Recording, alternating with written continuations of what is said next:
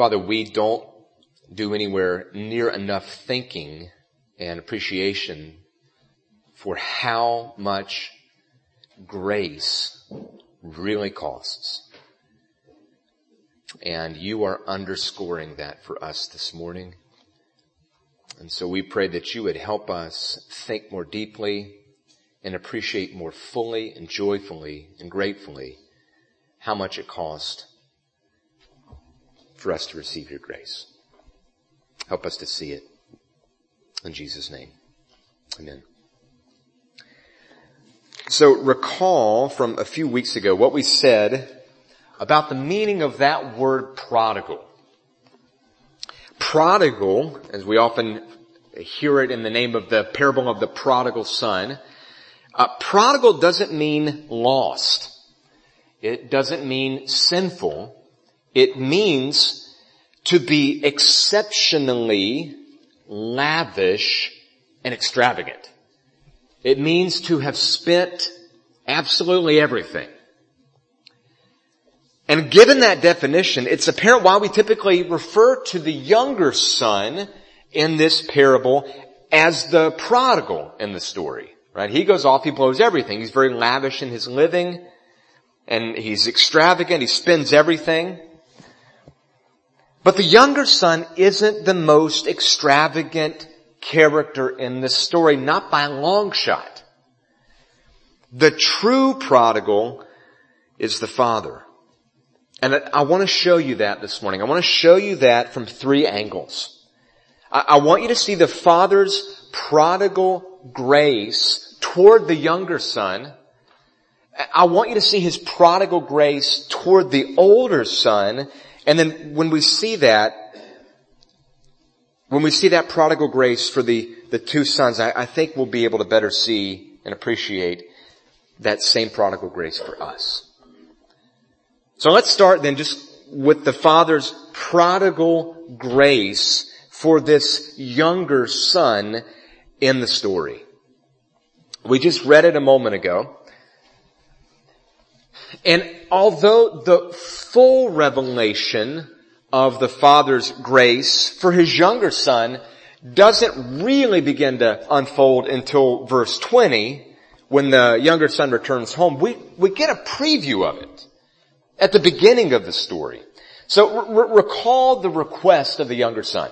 This younger son goes to his father and he demands, right? It's more than a request. He demands that the father give him his share of the inheritance here and now so that he can do what with it? So that he can liquidate all of it and then get as far away as fast as he can from his father, from his responsibilities, from his family, and go out and sow his wild oats so he can go out and really get his fill of the world so that he can go and treasure the Father's gifts, as it were, more than the Father.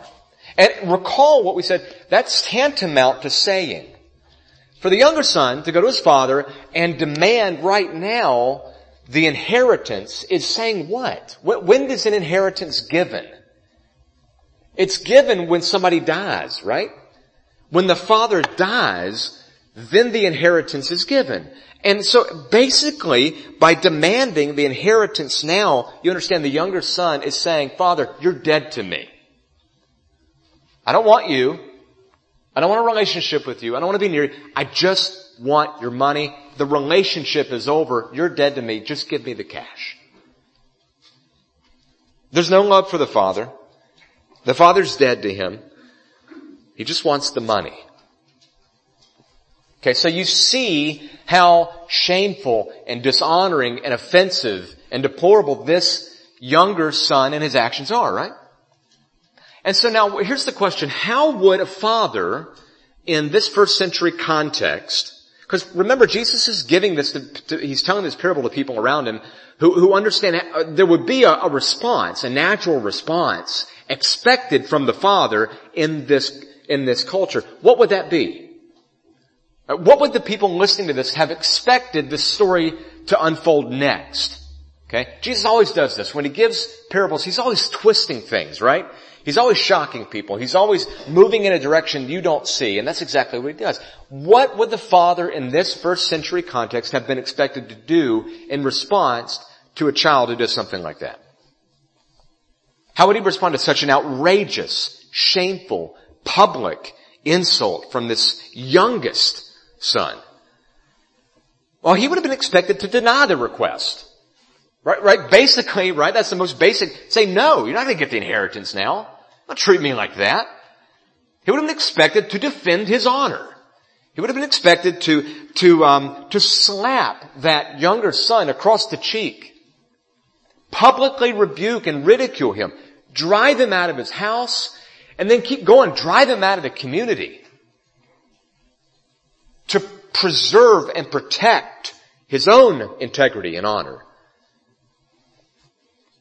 But that is not what the Father does. There's no slap across the face. There's no public rebuke. He's not driven anywhere. Look what happens in verse 12. And, and understand how shocking this would have been for those first century hearers. What does he do?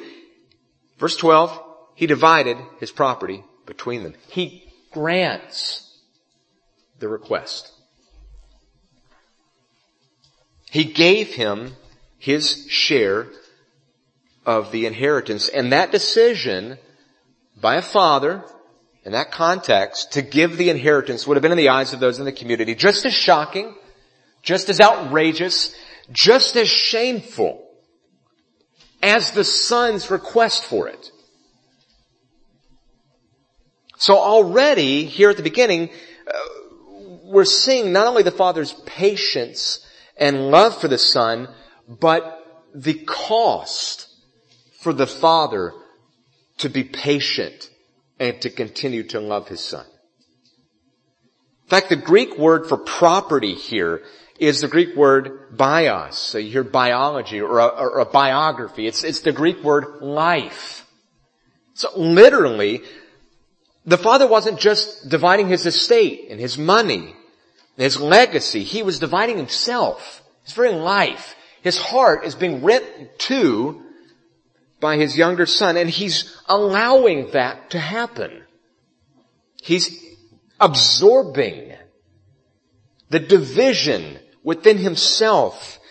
The father's first reaction, his first impulse isn't anger and vengeance. It is grief and compassion. And you understand that's costly. That's why he gave him the inheritance. I, I, I think the father knew full well that his son's plan was never going to work. The father understood it was not going to work out the way the son planned it. I think the father understood that. I, think he knew that this younger son was never going to find ultimate meaning and satisfaction in his rebellion, in his greed. He knew that the only way for that younger son to get that, to understand it, was to allow him to see it for himself. I see the father giving the son the inheritance as an act of grace. He's allowing the son to experience the brokenness, the emptiness, the shame of abandoning the Father, of living life autonomously, living according to His rule. He's going to be the master of His destiny. He's going to rule His own life. He's going to be His own king. He's going to do it Himself. He's going to find pleasure and satisfaction and meaning and value in the things of this world, and that is disastrous. The Father knows that, and He allows the Son to experience it, so that the Son could see what it's like to go through life without the Father. So he grants the request so that he can learn that the true treasure is the treasure he just turned his back on. And that all this stuff is so transient and will never satisfy. And so already here at the outset of the story, before we even get to the, the response when the father uh, when the son comes back, we're already beginning to see something of the costliness of the grace of the Father for this younger son. But really the full revelation doesn't begin until verse 20. So, so the younger son, verse 20, he's on his way back home, okay? He's, he's hit rock bottom. He's come to his senses. He's coming back home. And now let's look at how the father responds. Verse 20, but while he, that is the younger son, was still a long way off, his father saw him. Just, just watch the verbs here. His father saw him and felt compassion and ran and embraced him and kissed him. Now first, first one, uh, notice the father sees the son while he's still a long way off. Okay? I don't think that's happenstance. It's not coincidence. He wasn't out bird watching one day. Oh, there's my son. What do you know? What does this imply? It implies that he's looking out for the son. Every day, every, every evening, he, he looks and he checks the field. Is he coming back today? He's longing for the son to return. He's on the lookout. He's waiting patiently and longingly and expectantly for the son to return. And we know that because of what he says. Uh, when his father saw him, verse 20, he felt compassion and ran and embraced him and kissed him. And, and what's obvious to us in this verse is that the Father loves and has compassion for the Son. That's, I think, easy for us to, for any reader to drop down and see that. But what's maybe not so obvious is just how much this response, this love and compassion would have cost the Father. Every one of these actions in verse 20 would have been viewed as utterly shameful and disgraceful by people in that culture. Every one of them. First of all, you gotta understand, first century Middle Eastern men didn't run. They didn't run. The traditional dress for first century Jewish men was a long robe that came all the way down to the ground. A few years ago we were in, at the beach and there was a, this is still true today, there was a Middle Eastern man walking through the beach with this long robe, you know, and of course the waves are coming and getting it soaked down at the bottom. And they still wear that. He wasn't running anywhere. He wasn't jogging down the beach. He was walking slowly, almost kind of gliding along. That's how first century Jewish men walked. And, and the reason that the robes came that far down was uh, to preserve their dignity. They didn't want to show any leg. Okay, and that's why Middle Eastern men don't run because in order to run, you'd have to hike up the robe and gird your loins, as they call it. Right? You hike up the robe so that you can go. But what happens when you do that? You're exposing the legs, and that was considered to be a shameful thing in the first century. And to a degree today as well in certain cultures. And in first century Judaism, this is so important, they even had rules for it. There were rules uh, governing what you did with your robe. Okay? Um, men were required to always keep one foot on the ground. That was one thing. So you can't run. I mean, you're going to have to get both feet off at some point to run. All right. The priests, the priests weren't able to lift their robes while they're sacrificing. So what's, what's that going to do to their, their robes? They're going to be going home that evening blood soaked, right? They can't even hike it up for that. My favorite rule uh, stated that if a bird were to fly up your robe, all right, get the, get the mental image. You can't pull the robe up to get rid of the bird. He's got to sit there and you gotta wait till the evening time when nobody will see you, okay? They were serious about this. It was shameful to lift that robe up. No Middle Eastern first century men ran. It was shameful. It was undignified.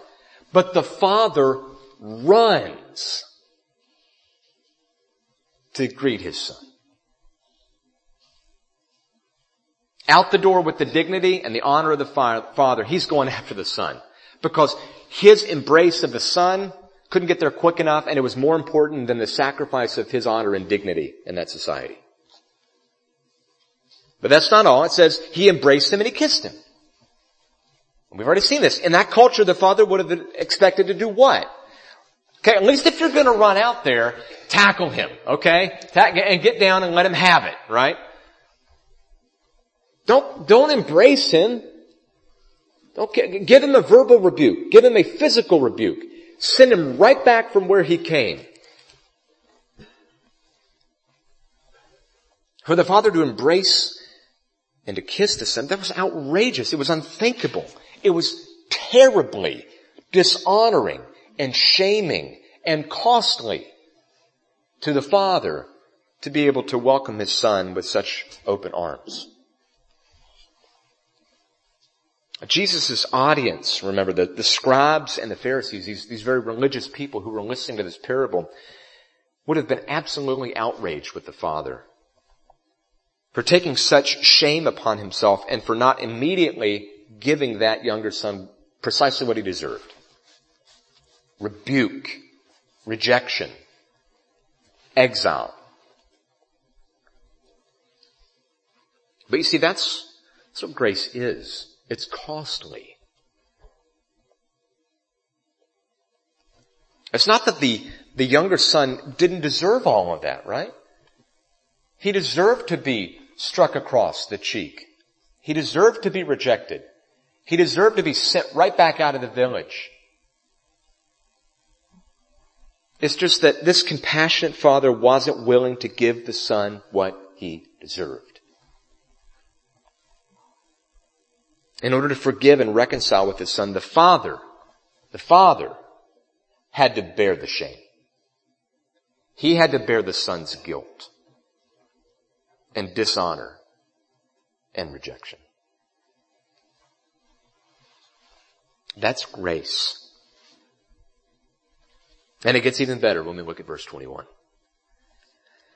And the son said, Father, I've sinned against heaven and before you. I'm no longer worthy to be called your son.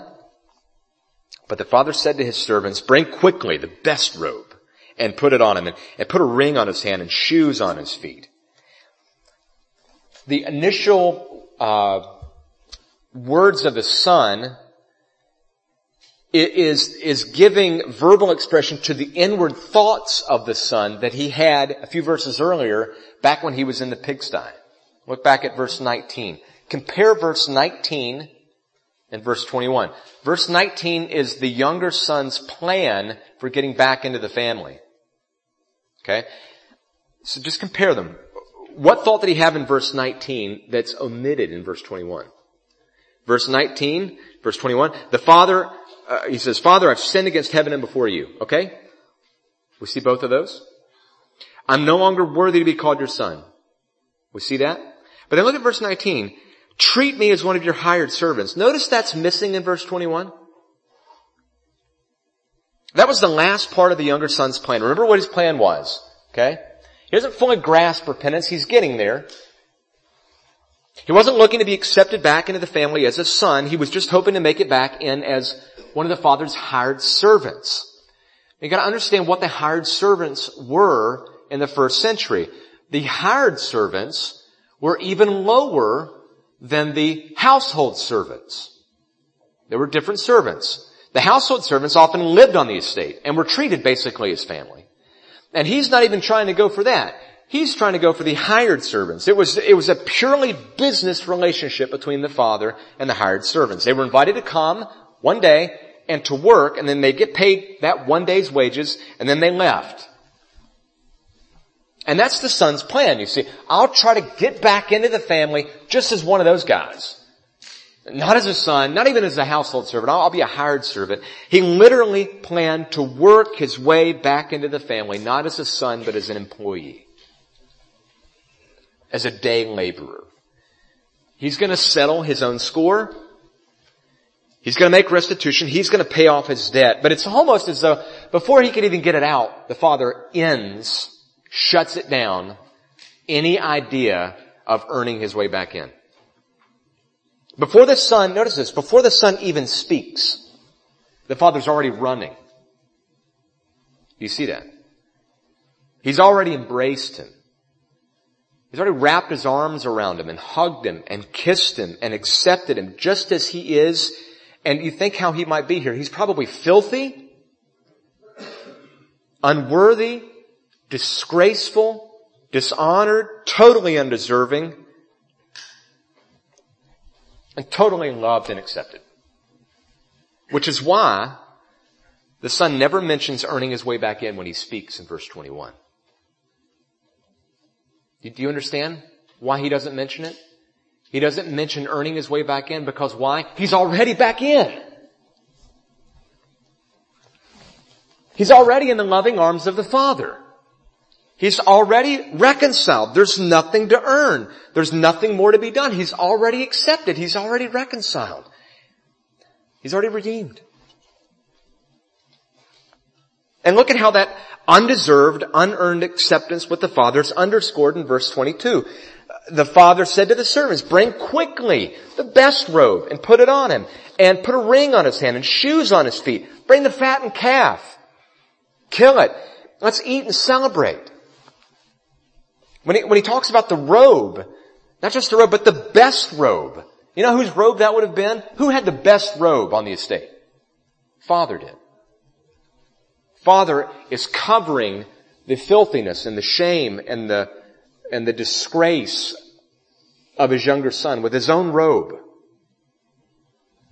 The ring that gets put on his finger, that's his signet ring. That's an indication that you have full authority and position in the family again. Like an authorized signature today. It's showing that he is 100% back in the family as a son. And then the shoes, the shoes on his feet, those weren't given to the servants. They were only given to the son. So you get the picture. The father, listen, the father will not accept the son as an employee. He will only accept him as a son. That's grace. It is totally free to the younger son, but it is not cheap. Do you see what this grace costs the father? The father took upon himself the pain of his son's rejection in order to be able to extend the son forgiveness. I love how Tim Keller puts it. Ordinarily, when our love is rejected, we get angry, we retaliate, and we do what we can to diminish our affection for the rejecting person so that we won't hurt so much. But his father maintains his affection for his son and bears the agony. Forgiveness is always costly. And what we're seeing here is how costly it was for this father. We're seeing how costly was the father's grace for this younger son. But now we're going to see that it's not just costly for the younger son, it's just as costly for the older son. So re- remember where the older son is while all this is going on. Where's the, where's the older son? He's there. He lives on the estate. He just lives as far away from the father on the estate as he can get while still technically being on the estate. And re- recall from last week how the older son reacts to the father's decision to extend grace to his younger brother. Right? He's angry. He publicly refused to attend the celebration of his brother's return. He rebukes the father in public when the father comes out and beseeches him to come and celebrate. He publicly disses the father. He rejects him. He dishonors him in front of everybody. He reveals what's really in his heart. He really, he reveals what he really thinks about his father. He doesn't love the father. He just wants the father's money. The father was just as dead to the older son as he was to the younger son. Which is why, as we said last week, he is just as lost just as alienated from the father as was his younger brother. Probably more so. But you see, that's why he needs the father's grace just as much as his lost younger brother. And that is just what he's offered. Look, look at how the father responds to that that treatment by the older son. Look at verse 31 and 32. He says to him, that is the father says to the older son after being publicly rebuked and rejected. Look at what he says. Son, you're always with me. And all that is mine is yours. It was fitting to celebrate and be glad for this. Your brother was dead and is alive. He was lost and is found. So, so by now you know what the father would have been expected to do to this older son, right? He would have expected to rebuke him, drive him out, reject him, publicly shame him, but he doesn't do any of that. Instead he stands there and he absorbs the offense. He bears the shame. He takes the rejection and the dishonor from the older son in order to be able to extend grace to that lost older son.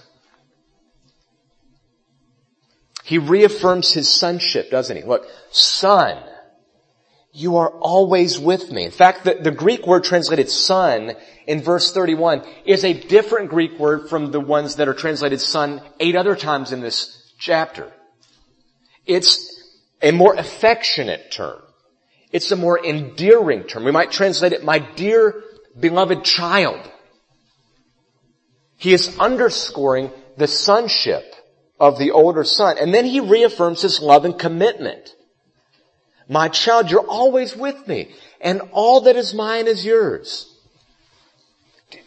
He's saying that after being publicly ridiculed and rejected with visceral hatred. He's extending grace to that older son. And look, what, what more could the father offer? Everything that's mine is yours. And then the most valuable thing, the most important thing the father could offer, he offers himself. You're always with me. All of it is there for the older son's asking. It's not there for him to earn, do you see? It's there to be received by sheer grace. It is all free to the older son because it was all paid for by the father. So do you see why the father the father is the true prodigal in this story. He spends everything for the children that he loves so that his prodigal grace could be extended to his lost younger son, so that it could be extended to his lost older son. And here's, here's how this connects to us. And so that it could be extended to you this morning. I don't know which lost son you most identify with in this story. Maybe as you encounter this story, you see in the lost younger son a reflection of your own lostness and immoralism. Maybe as you look at this lost older son, and how indignant he is that other people get things that they don't deserve. And how they're not getting proper recognition for the things that they have done. Maybe in that, you see your lostness in moralism. Or maybe like me, you see just, eh, you tend to oscillate between the two, depending on the situation, depending on where you're at in life. You might find yourself more immoral and more moral, but in either case, lost. So I don't know who you see yourself most in, in this story, but regardless of who you most clearly identify with, can you see the love of the Father? Can you see the prodigal father in this story and the way that he represents for you the prodigal God who spends everything to go and seek and save lost sinners like us. I hope you can see that. I hope you can trust and treasure the lavish, costly grace that Jesus offers to sinners. It's Jesus who spent everything to save us. He takes our guilt. He takes our shame. He takes the judgment, the exile, the rebuke that we deserve. He took that when he went to the cross and died the death we deserve to die. The cost that covers our guilt and shame with his perfect life lived for us. And he gives us that, not on the basis of anything we have done or could ever do to earn our way back, but because of everything that he has done for us by his sheer grace. Do you see that this morning in this story?